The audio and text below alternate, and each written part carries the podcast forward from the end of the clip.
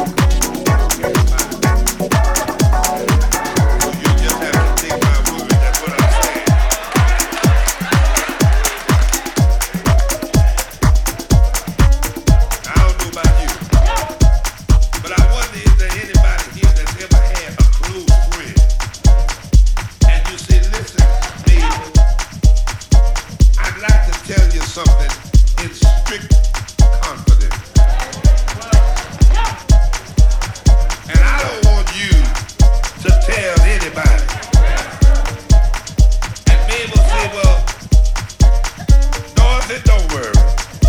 I promise you, I won't tell anybody. And you'll bend over and you'll tell her some of the innermost secrets of your heart. And you'll go home just knowing that you've been trusted to a good friend. And no doubt she was so interested to get the information that you had. She said, I crossed. I crossed my heart. That I will not tell anybody. Now this can be much. Tuesday. Mary, who lives